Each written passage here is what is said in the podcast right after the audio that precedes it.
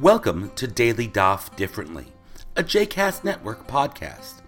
This daily podcast invites you to join us to study the daily Talmud page with a variety of liberal rabbis and teachers. For more information about Daily Daf Differently, please visit jcastnetwork.org slash ddd. For more information about the other JCast Network podcasts and blogs, please visit jcastnetwork.org. Shalom and welcome back to Daily Daf Differently. This is David Wise, Rabbi in Queens in Hollis Hills, bringing you Eruvin Pei Tet, Eruvin page 89. So do you remember what we learned together yesterday? Or the day before? or any day in the past? Memory is such a key component in learning and I confess that I forget what I've studied faster than the time it took me to understand it in the first place. Now we all have the benefit of a written text to which we can return. And with daily, Daf differently, well, it's archived. So if you forget what we learned today, you can always go back and click and review it. But in antiquity, when the sages of the Talmud we study lived and functioned as carriers of the tradition, all they had was their memories. And memory, especially its capacity to fail, is a major component of what we encounter on Eruvin Peitet, today's daf. You hopefully recall that yesterday we finished Perak Chet, chapter 8 of Eruvin, so it's on to Perak Kol Gagot, chapter 9. Here's the opening Mishnah. Kol gagot ha'ir reshut achat, uvilvad shelo yehe gag gavoa asara o nemucha asara. The roofs of the buildings in a common municipality are to be considered one common domain as long as there isn't a 10 handbreadth difference in height between any adjacent roofs. This is Rabbi Meir's opinion. The Chachamim, the sages, however, say, Kol echad ve'echad reshut b'fnei. Each roof is its own domain. So, while Rabbi Meir would allow carrying on Shabbat from one rooftop to the next as long as they are more or less level, the sages forbid such carrying. Rabbi Shimon brings a third opinion. Multiple rooftops, like courtyards and karpefiot, areas not designated for human habitation, are considered one domain regarding items that were there before Shabbat, but not for items that were indoor before Shabbat and thus can't be carried onto the roof. That's the Mishnah. The Gemara on Peitet attempts to clarify first Rabbi Meir's position and then that of the sages. So it tells the story of a group of sages, Abaye bar Avin, Rabbi Chanina bar Avin, and the other and more famous Abaye sitting together talking halacha. The brothers Bar Avin say they understand the sage's position forbidding carrying on rooftops on Shabbat. Just as residents are divided into separate private domains down below, so are they separated up above on the roof. But what they ask is Rabbi Meir's rationale. If he too considers the separation below to extend to the roof, why would he consider level rooftops to be one reshut? And if he says there's no separation between residents above, why does he care if the roofs are relatively level? That shouldn't matter. Abaye, the master, sitting with the Bar Avin brothers, resolves the issue. But the content of that resolution is actually less interesting than the way he responds to the others in the conversation. He says, Lo shmialacho had amar Rav Yitzchak bar Avdimi, Omer haya Rabbi Meir.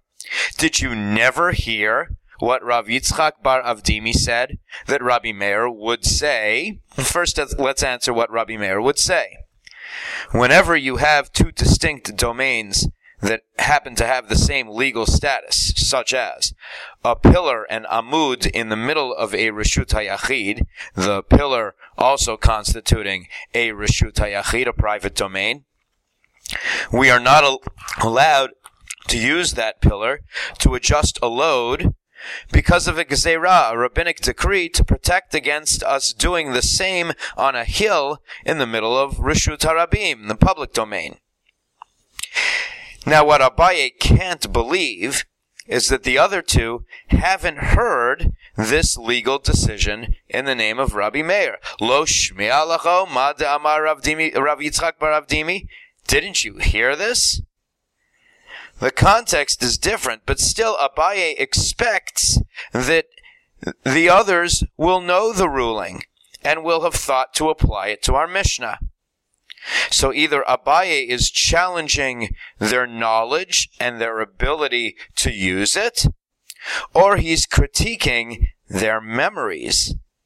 Sages disagree all the time, but if they don't have encyclopedic recall of the words of earlier authorities, they're in trouble. The next sugya on the daf deals with the position of the Chachamim. The Gemara attempts to clarify a debate between Rav and Shmuel in light of that part of the Mishnah. Rav, who doesn't permit carrying on an individual roof beyond Daled Amot, four cubits, doesn't seem to mesh with the Chachamim here. In resolving the tension, we get a statement from Rabbi Elazar, who functioned in Eretz Israel, about statements from the disciples of Rav's and Shmuel's Babylonian academies. But what follows is an even more troubling scene about memory. Rav Yosef says, says La shmi'ali hashmata. I never heard this teaching. Abaye, his student, immediately replies, At amratni halan. Ve'aha amratni halan. In fact, you told it to us. And it was in this context. And then Abaye attempts to remind Rav Yosef of all of the detailed arguments that he, Rav Yosef, had once shared with his disciples. You told us that if a large roof is adjacent to a small one, one may carry on the large one only. And you told us that Rav Yehuda said in Shmuel's name that that ruling only applied if people actually resided on each roof. But in the absence of residents, carrying was permitted on both roofs. Rav Yosef, his memory triggered somewhat, says in reply, No, what I said was that if there were mechitzot on each roof, you could carry on the big one but not on the small one. And then he explains why. But you said diurin, residence was the X factor, insists Abaye. Rav Yosef responds, If I mention residence, it was only in relation to the mechitzot being fit for use by residents, in theory. Rashi, in the midst of this attempt to discern what Rav Yosef once said, adds a brief note about the stars in the Talmudic story. Rav Yosef chala v'shachach Talmudo. Rav Yosef fell ill and forgot his learning. Rav Yosef is a fallen star. Given the Talmudic emphasis on the transfer of oral tradition, what is unfolding here is a scene of great pain and pathos. Rav Yosef claims never to have heard a particular ruling, while his student, either dutifully or with great frustration, attempts to remind him that he himself had taught it in a masterly fashion. Then Rav Yosef desperately tries to reclaim control of his memory and his legacy of teachings. The more Abaye suggests that he's forgotten, the more Rav Yosef asserts that he knows what he once said. Rashi, echoing the Talmudic tradition about Rav Yosef, says that illness robbed this great Babylonian scholar of his memory. Notice that it doesn't say that Rav Yosef's advanced age brought with it memory loss. Illness is the given cause. But the Gemara could just as easily have papered over Rav Yosef's decline, leaving out these embarrassing episodes. Maybe its ultimate message in recording them is to remind us that of the many things in life that are fragile, memory is one of the most precious. And when someone has the capacity to retain the tradition, we should consider that a gift from God.